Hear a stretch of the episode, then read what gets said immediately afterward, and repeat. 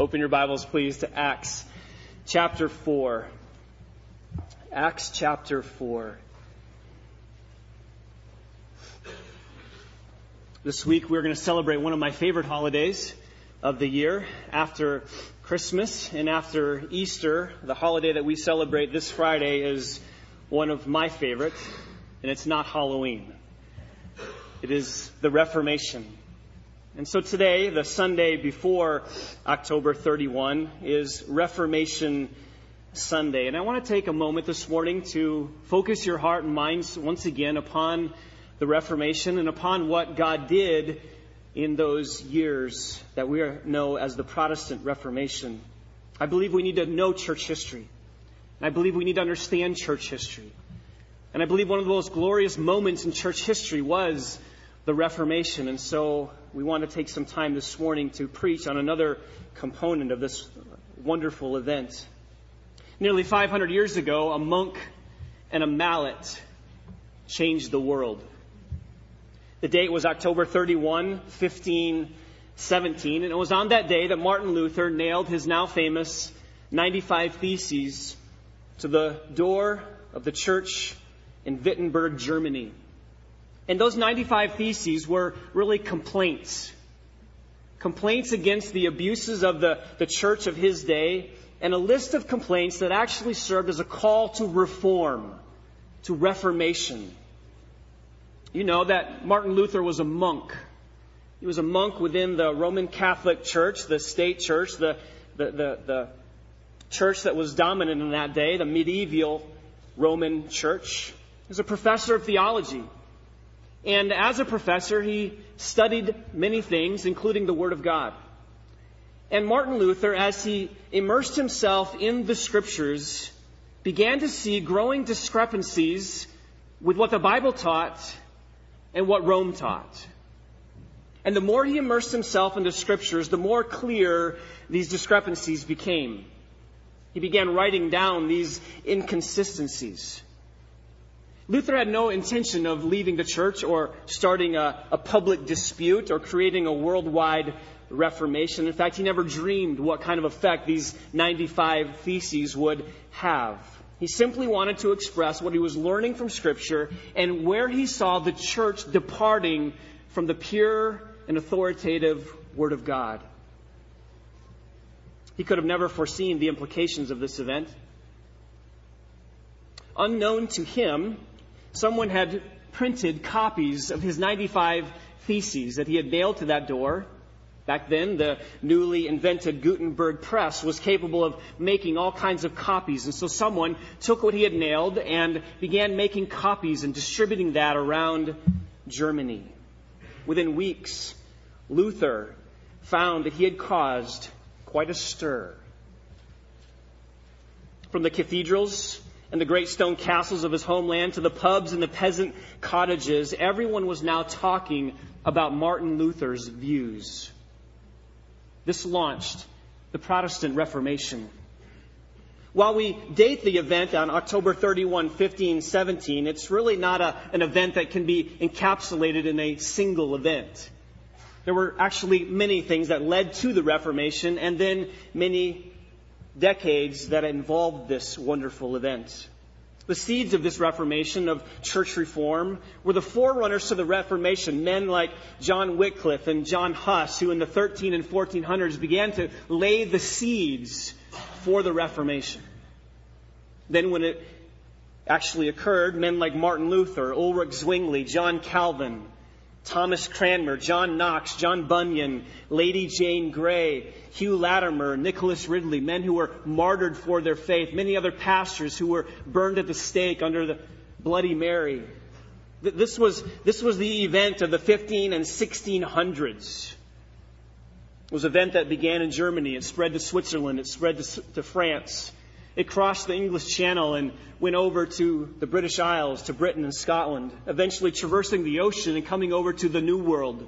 This was nothing short of a worldwide reformation.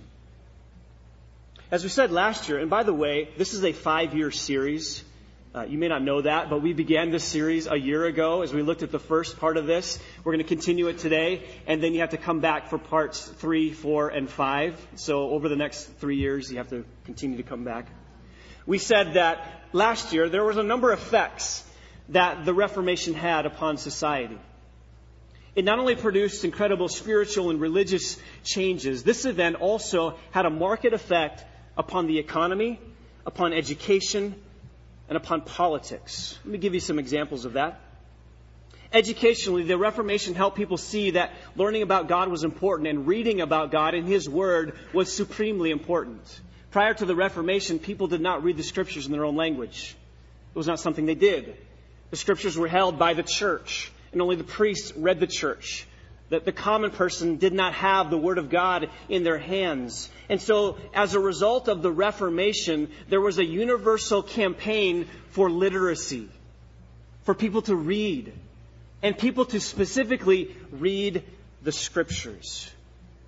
As a result of this campaign for universal literacy, public education began, and there was classes in reading and writing and math and history and economics and religion. And so the Reformation had the effect of raising the bar on the importance of education and reading for the purpose of reading the Word of God. So it had a huge effect educationally. The Reformation also had a huge effect politically. And you need to know that in the medieval structure of authority, power was usually held by kings. And it was usually held by monarchs who, who wielded absolute authority and absolute power over the kingdoms that they reigned. People believed in that day that a king ruled by divine right, and so power was invested in the king and in his monarchy. With the Reformation, though, and the claims of the priesthood of all believers as understood by the scriptures, we began to see that there was a, a basic recognition of human rights for all people. And there came to be this essential quality among all people, and it led to the creation of a representative form of government of a democracy. We live in a country that's democratic. And the reason we enjoy democracy in this country is in no smart, uh, small part due to the Reformation.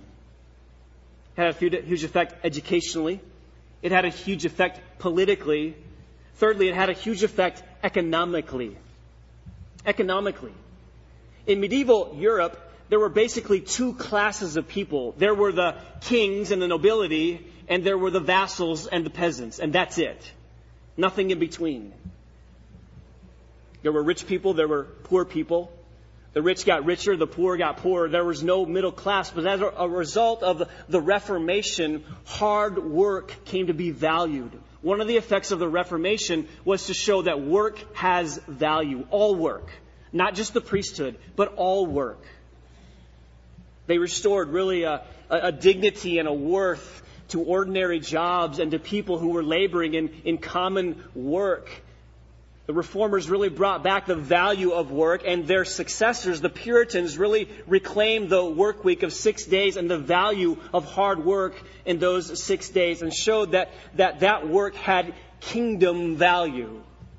And so the result of this was a rise of capitalism, of a free market enterprise where economics were, were conducted now in the free market and, and, and capitalism began to become the predominant form of the economy.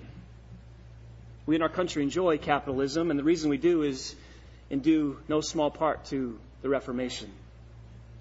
So the Reformation had all these effects politically, economically, Educationally, socially, it had effect. It, it, broke down the barrier between the sacred and the secular. Prior to the Reformation, there was a wall between the priests and the laity, between the sacred and the secular, and the Reformation tore that down. So the Reformation really dramatically affected the world. But nowhere did it affect the world more than in the area of the life of the church prior to the Reformation, there was no concept of church membership. There was no concept of corporate worship, no concept of preaching the Word of God, no, no concept of, of Bible reading in the churches. That wasn't there. And all the things that we take for granted today that take place in the life of the church were not present, for the most part, prior to the Reformation. If you enjoy coming to, to church to hear the Word of God preached, that wouldn't have taken place prior to the Reformation. If you enjoy coming to church and singing songs together with the body of Christ, it's because of the Reformation. In fact, did you know that John Huss was branded a heretic for bringing church singing into the body of Christ?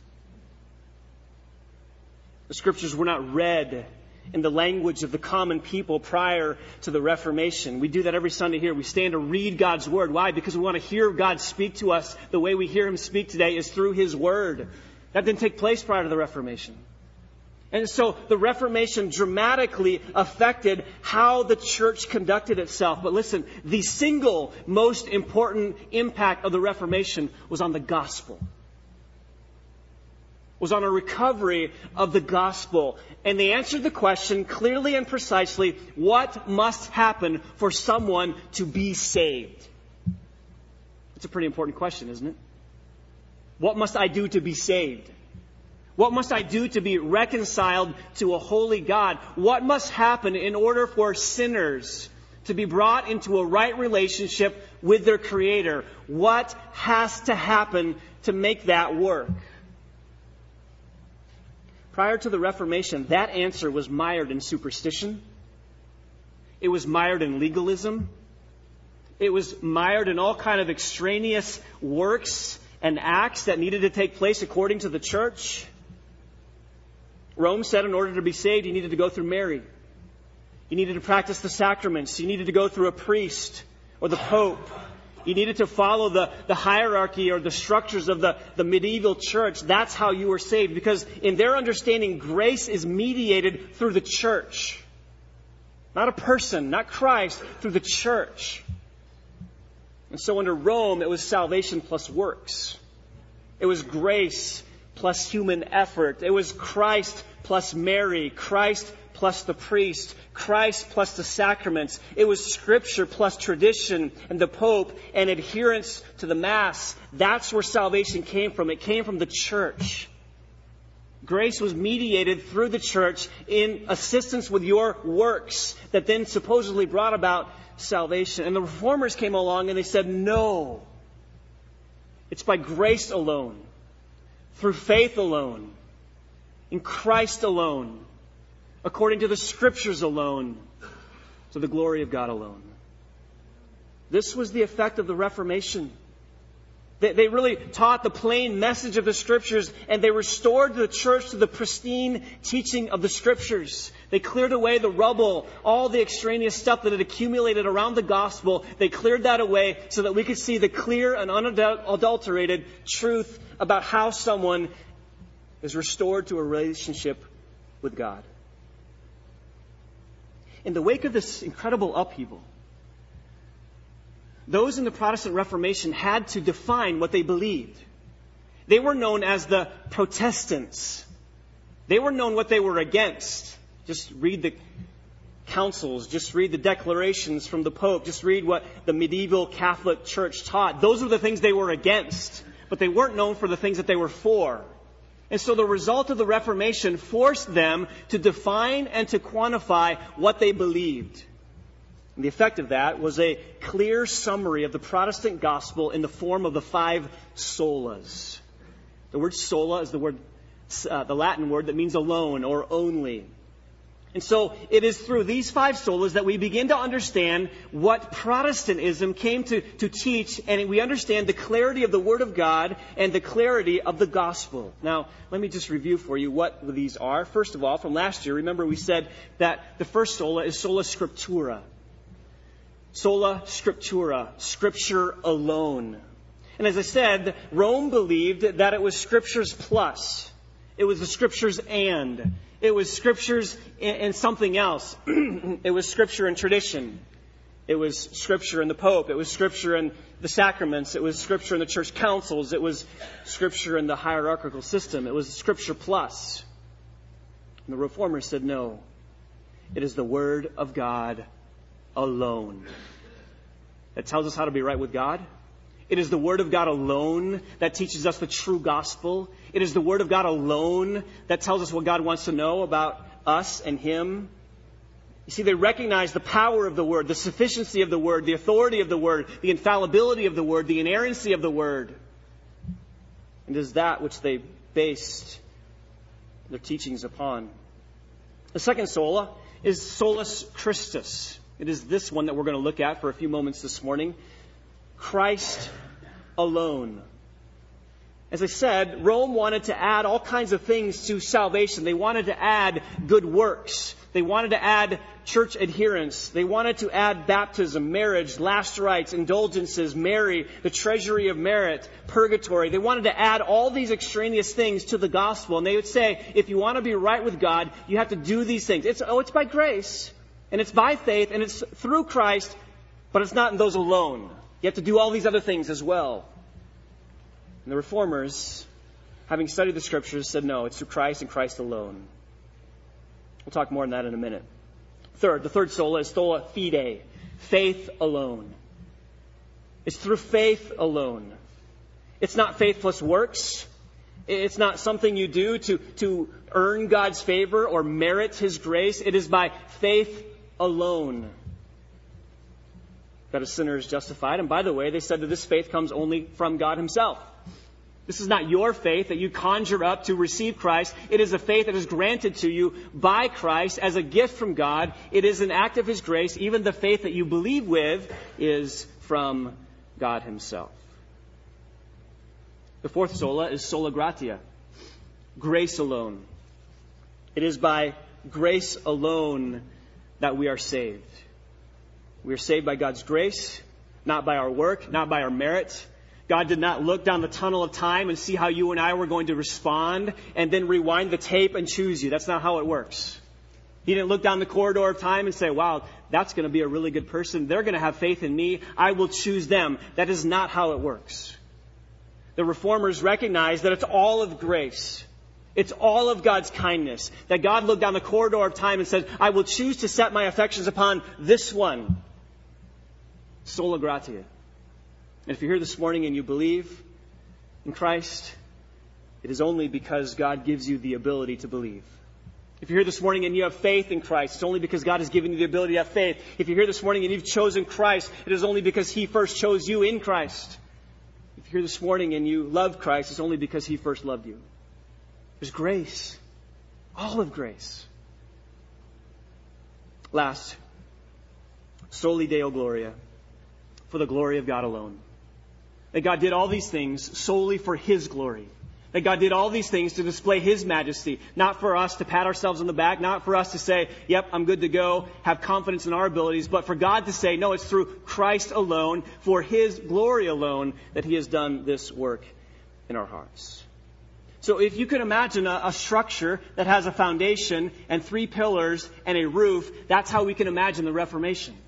There was the, the, the foundation, which is the scriptures and three pillars sola fide, sola gratia, solus Christus, with a roof, all pointing to the glory of God alone. And these doctrines shook the world. These doctrines literally turned the world upside down. And for a few moments this morning, I, I want to focus us on the second one, on solus Christus, or solo Christo. As I said, the medieval church of that day, and it was a church that had been around for 600 years. This was a well established entity that for all of those years was teaching that you had to add human achievement to your salvation. That it wasn't sufficient for Christ alone. That this kind of salvation was won by human merit through the seven sacraments, which are baptism as an infant, confirmation as a youth, marriage, extreme unction, which is also known as the last rites, ordination, confession of sin to a priest, and taking the Eucharist. These were the means of grace. And if you performed these acts and if you engaged in these works, they understood that grace was transferred to you and therefore you were saved. This was the issue. This was the belief that the church was able to effect salvation also by tapping into the treasury of merit. Do you know what the treasury of merit is? It is the belief that there are saints, kind of super saints, who conducted themselves in such a great way, in such a um, appropriate way in this life that they have extra grace to give. And they've stored up this grace in this treasury of merit. And the way that we as lesser people, lesser sinners, lesser Christians tap into that is through the sacraments. You get to tap into that grace and you get to have that grace given to you or revealed to you, which combines with your human works, then to bring about your salvation. This is what was taught for 600 years. And the reformers then began to study the scriptures. And they began to see that at the center of the whole scriptures was a person. One person. Jesus Christ. And the clear testimony of the scriptures was that He and He alone is the basis of our salvation. It is through Christ alone. He alone is our Savior. He alone is our sacrifice. He alone is our mediator because it was his, his, sinless life. It was His substitutionary atonement. It was His death. It was His resurrection. It was His sacrifice on the cross alone that accomplished redemption for us. This is what the scriptures teach. John 14, verse 6. You know it well. Jesus said, I am the way, the truth, and the life. No one comes to the Father but through me. There's only one way. It's only through Jesus Christ. Acts 4:12, and by the way, we're getting there. Acts 4:12 says there is salvation in no one else, for there is no other name under heaven that has been given among men by which we must be saved. It's through Christ alone. 1 Timothy 2 verse 5 says there's one God and there's one mediator between God and men, the man, Jesus Christ. This is the clear teaching of Scripture. The salvation comes through Christ alone. He's our prophet. He's our priest. He's our king. We need no other prophets to reveal God to us. We need no other priests to mediate God's salvation to us. We need no other kings to rule over us. Christ is all and in all and for us in the gospel, and that is the heart and the soul of the Reformation. Solus Christus. And they had to get it right. Because the lives of people hang in the balance and I would submit to you today that we have to get it right today as well. These five solas, you need to know, are under attack today. And that's why I want us to study church history. I want to, I want to expose us to these things that have taken place in the last 2,000 years because history repeats itself. And the same attacks against these five solas that were taking place then are taking place now. All five of these are being attacked today, as is solus Christus. It's attacked on many fronts. I want to give you some examples of ways that this sola is being attacked and some things that you need to be aware of. You can think of these yourself. One evidence of this is the fact that most people believe they're good enough to get into heaven on their own. Right? Just talk to anybody about where they're at with God and if they think they're going to heaven, and the answer will uh, uh, almost certainly be, yeah, of course I'm going to heaven because I'm a good person. I'm a good person. I don't do bad things. I mean, every once in a while I do some bad things, but I am not like Hitler or those really bad guys. I'm not going to hell. I'm going to heaven because I'm a good person. That's an attack on solus Christus. Romans 3.10 says there are none righteous. None righteous. It's also being attacked, another example, by religious pluralism. Religious pluralism is the belief that eventually all roads lead to God. It's the understanding that uh, basically God is the same God. You can call him Allah, or you can call him Buddha, or you can call him Confucius, or Mother Nature. He's got different names, but they're basically all the same God, and all paths lead up the same mountain, and all roads lead to heaven, and there are many ways to knowing God, and there are many religions that teach the same truth. They get their different ways, but they all end up in the same place. That's an attack on solus Christus. No, they don't. Another evidence of this this is, to me, perhaps the most sad. There's an attack on solus Christus coming from within inside the church today.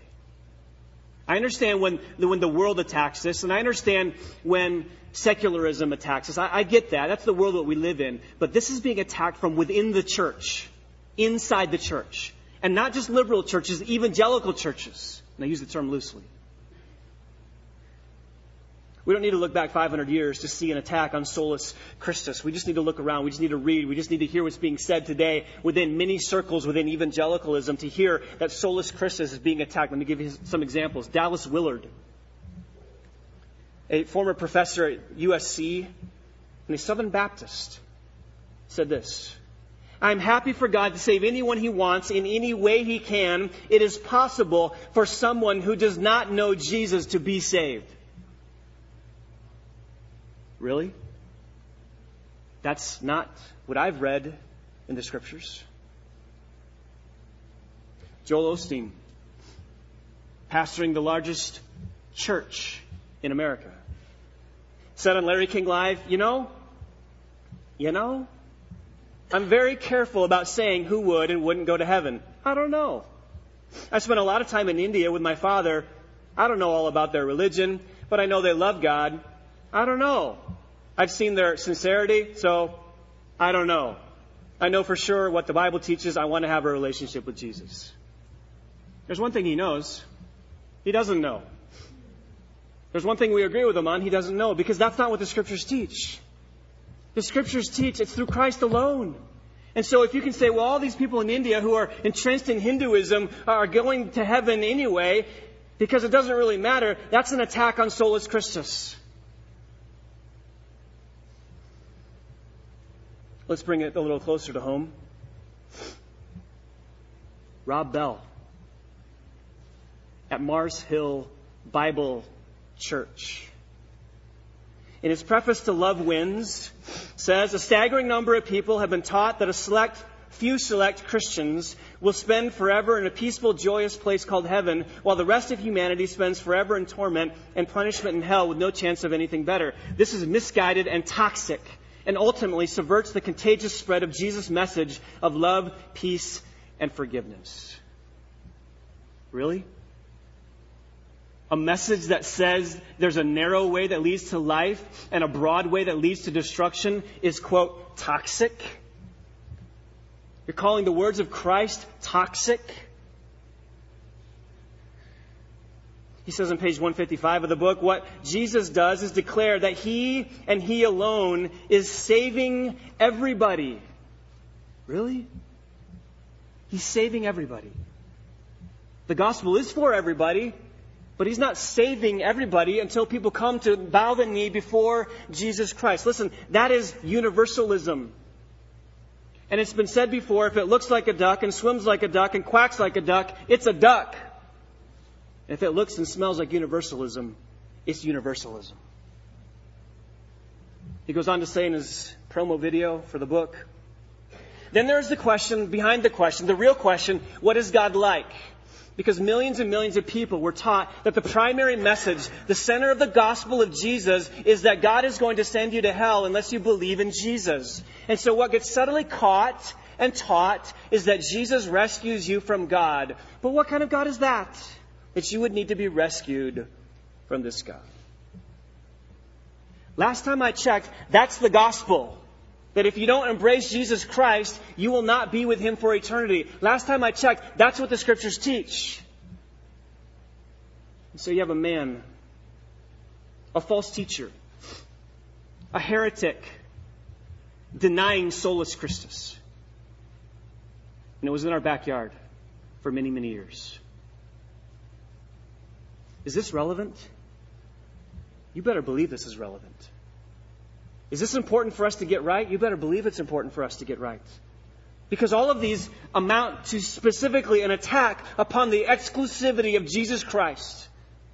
And so, for a few moments this morning, I want to take you to a passage that is probably the most definitive statement in the New Testament on the exclusivity of Christ.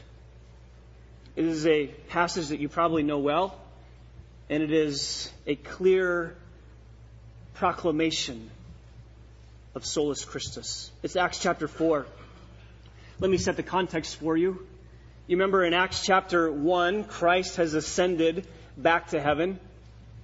He has accomplished death on the cross. He has been raised to life. He spent 40 days here upon the earth with his disciples. He ascended back into heaven. At the end of chapter 1, the disciples chose a replacement for Judas, a man by the name of Matthias. And then in Acts chapter 2, the church is born. Pentecost happens. The Holy Spirit, whom, whom Christ promised would come, actually came. And Christ gave the Holy Spirit in Acts chapter 2, and suddenly they're, they're speaking in tongues. There's, there's flames of fire distributing themselves on each of the people. They begin speaking in tongues, legitimate tongues, real languages. And people began to hear the gospel being preached in their own language. And they began asking, what's going on here? What's taking place here? And Peter stands up and he preaches the first Christian sermon. The first sermon in the church. And he begins to preach about Christ and his exclusivity and his death and his resurrection. And the end of that powerful message, 3,000 people were pierced in their heart and came to Christ. And they said, what should we do? And Peter said to them, repent and be baptized in the name of Jesus Christ for the forgiveness of your sins. The church is born. Over in Acts chapter 3, Peter and John then were going to the, the temple at the ninth hour, the hour of prayer, and they began going there to, to minister to the people. And suddenly they saw a lame man, a man who was lame from his mother's womb, it says in Acts 3 2.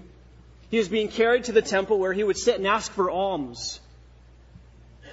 Peter and John preached the gospel to him. They made him walk. They healed him. They made him stand. They made him arise and begin to walk. They performed a, a, miracle. And Peter said to him in Acts 3 verse 6, I don't have silver or gold, but what I do have I give to you in the name of Jesus Christ, walk. They perform a miracle. And Peter then took the opportunity to preach once again on Christ. He began to uh, uh, encourage and exhort the people who were standing there to come to Christ. He urged them to repent. That didn't sit well with the Jewish leaders. This was beginning to infringe on their territory. And so they're arrested. Acts chapter 4. Verse 1 says, As they were speaking to the people, the priests and the captain of the temple guard, the Sadducees, came upon them, being greatly disturbed because they were teaching the people and proclaiming in Jesus the resurrection from the dead. And so they took them, they arrested them. Verse 3 says, They laid hands on them and put them in jail until the next day, for it was already evening. They're arrested for performing a miracle and proclaiming Christ. Well, the next morning, they gather Peter and John around them. They begin to interrogate them and they begin to question them. What are you doing? What, what, how, whose power are you doing this in? And whose name is this you are speaking about? They're being interrogated and Peter turns the tables on them and he begins to interrogate them. That Jesus that you're speaking about, yeah, the one that you crucified, he's the Savior. He's the Redeemer. And he's the one in whose name that we healed this lame man. He urges them to come to Christ. He, he urges them to repent, to embrace the exclusivity of Jesus Christ. And then he says, starting in verse 8, and this is where we want to pick up the account. Follow along as I read verse 8. Then Peter, filled with the Holy Spirit, said to them, rulers and elders of the people, if we are on trial today for a benefit done to a sick man as to how this man has been made well, let it be known to all of you and to all the people of Israel that by the name of Jesus Christ, the Nazarene, whom you crucified, whom God raised from the dead, by this man, this man stands here before you in good health. He is the stone which was rejected by you, the builders, but which became the cornerstone. See what he's doing? He's turning the tables. They brought them before them to interrogate them. He begins interrogating them and saying, listen, this is what you've done to Christ. He is the Savior. He is the Nazarene. He is the Messiah whom you crucified, whom God raised from the dead. This man, the lame man, stands here because of the power of Jesus Christ. He's preaching Christ. And then verse 12 says, And there is salvation in no one else, for there is no other name under heaven that has been given among men by which we must be saved. So not only has he answered their, answered their, question about whose power has he done this in, he turns the tables and he begins to exhort them that this Christ is the only one in whom salvation will be found. And what I want to do for the time that we have remaining, for just a few more minutes, is to give you three points. I want you to see the certainty, the exclusivity, and the necessity of salvation in Christ.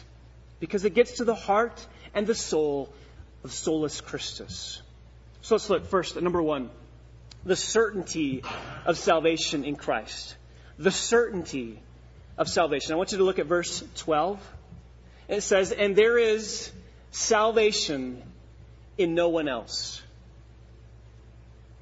See, what he's about to do is he's about to exclaim the, uh, proclaim the exclusivity of salvation in Christ, but he does, before he does that, he affirms that the, the certainty of salvation. He says, There is salvation. There is salvation. Not there will be. Not that you have to work for it, not that you have to do something to bring it about. No, it is a present reality. It ha- has been accomplished. It has been provided. It is a certainty. This has happened. There is salvation. There's salvation. It's a term we use a lot. It's a term that is kind of a Christianese term. What does salvation mean? Well, in its most literal sense, it means to be rescued from physical harm. Did you know that? The word salvation itself, it means to be rescued from physical harm. And that's the way the word is actually used in Scripture. Let me give you a couple examples. In Matthew 8, verse 25, this same word salvation is used in reference to being saved physically. You remember the account? Jesus was in the boat with his disciples. They were on the lake, and a great storm arose on the sea. The, the boat was being covered with waves. The winds whipped up. This was a threatening place. They began to become fearful. They began to, began to be very terrified and afraid that the, the ship would go down. Their lives were in jeopardy. They're afraid. They're scared. And they cry out to Jesus, Save us. They needed physical rescuing. They needed deliverance from impending death. That's what the word means, to be delivered from literal, physical, impending death. Same thing in Peter. Do you remember in Matthew, Matthew 14, verse 30? When Peter asked to walk on the water with Jesus, remember what happened? He stepped out in the boat, and for a few minutes he's doing fine.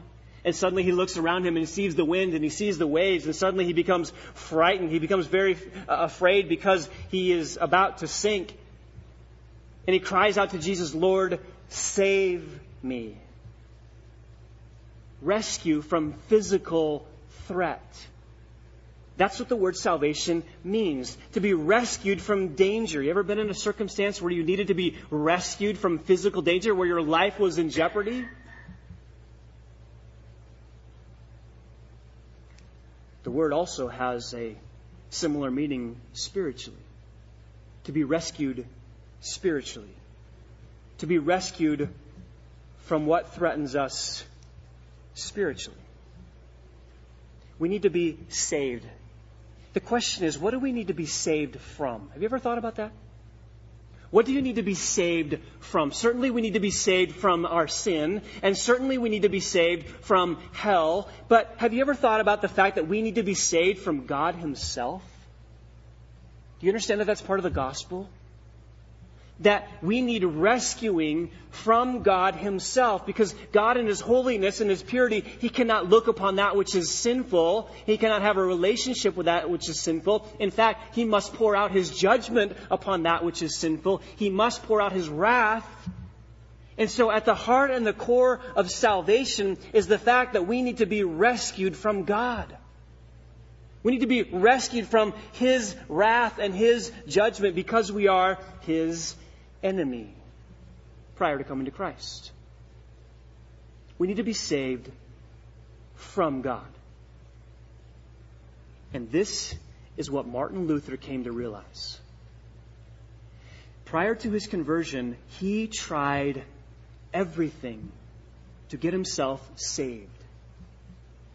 At the age of 21, he was caught in a rainstorm and he was nearly hit by a lightning bolt. He was walking along the way. There was a storm. Lightning bolt flashes. He almost gets struck by the lightning. He has this horrible vision of hell. And in terror, he cries out to St. Anne to help him. And he says at that moment, I will go become a monk. God got his attention through the lightning bolt. He says, I'm going to go become a monk. I'm going to go be a priest. He entered the monastery that very week and he tried everything to please God. He fasted, he prayed, he slept without blankets. He deprived himself of all his worldly comforts. He tried everything to get himself saved. He said this, quote, if ever a monk got to heaven by monkery, it was I. He tried everything. No matter how hard he tried, though, his efforts could not assuage his guilt. Fast forward five years, he traveled to Rome, where he thought he could find peace with God, and so he began to try to appropriate the merit of the saints. Remember I told you about the treasury of merit? This belief that there's grace stored up by the saints, and we tap into that? That's what he tried. He traveled to Rome, and he tried to appropriate this merit of the saints. He went and viewed supposed relics, the twig from the burning bush, supposedly. He went and viewed one of the coins, supposedly, that Judas paid in his treachery against Christ. He attended Mass. He visited the holy sites. But he says, I still felt alienated. I, I still felt no satisfaction in my relationship with God. A year later, in 1511, he traveled to Wittenberg, where he began to seek peace with God through confession of sin to the priests. And so he, he understood that by the church's teaching, he needed to confess his sins. And so sometimes he spent up to six hours a day. How would you like to be the priest in that confession booth? Six hours a day confessing his sin.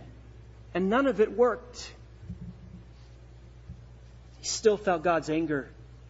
He still felt no peace with God he still felt a distance between him and God. He, he still was unable to, to find the satisfaction he was looking for, to find the peace, to find the salvation that he was so desperately longing for. And the turning point came for him in the years later as he began to study the Word and he came to realize the true gospel. And he came to realize that true salvation is found in Jesus Christ alone. And he said this. He says, if you have a true faith that Christ is your Savior, then at once you have a gracious God. For faith leads you in Him and opens up God's heart and will that you should see pure grace and should look upon His fatherly, friendly heart in which there's no anger or no unrighteousness. He found what he was looking for. Where? In Christ, in Christ alone. So back in Acts chapter 4, verse 12, where it says, There is salvation in no one else. The reality is that there is salvation. There is salvation. It is certain because Christ is that Savior, that God sent God to save us from God. That's the gospel. It's a divine certainty. Number two, I want you to see the exclusivity of salvation in Christ not only the certainty, I want you to see the, the exclusivity of salvation in Christ. Verse 12. He says, There is salvation in no one else. For there is no other name under heaven that has been given among men by which we must be saved. He says, There's no other way, Peter does. Speaking to these hardened Jewish leaders, he appeals to them and he knows the emptiness of their Jewish tradition. He knows the emptiness of their religion. He knows the emptiness of, of Judaism. He knows the emptiness of all this Pharisaic adherence to the law and everything that they were promoting as the way to be saved. He goes to them and says, Listen, Jews, the only way you're going to come to what you're looking for is by salvation through Christ. For there's no other name under heaven that has been given among men by which we must be saved. Listen, there is no drop of salvation outside of Christ. None. There is no way to be reconciled to God outside of Christ. There is no way to find the mercy and the grace and the forgiveness that you're looking for outside of Christ. Because, he says, there is no other name under heaven that has been given among men by which we must be saved. What is the name? Look up in verse 10. He's already told us in verse 10 Let it be known to you all and to all the people of Israel that by the name of Jesus Christ, it's the same name. It's a person. It's not a religion. It's not a cause. It's not your own efforts.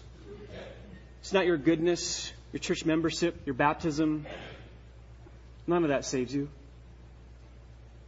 It is in Christ, in Christ alone. Why? Let me just briefly suggest to you three reasons. First, He's the only Savior.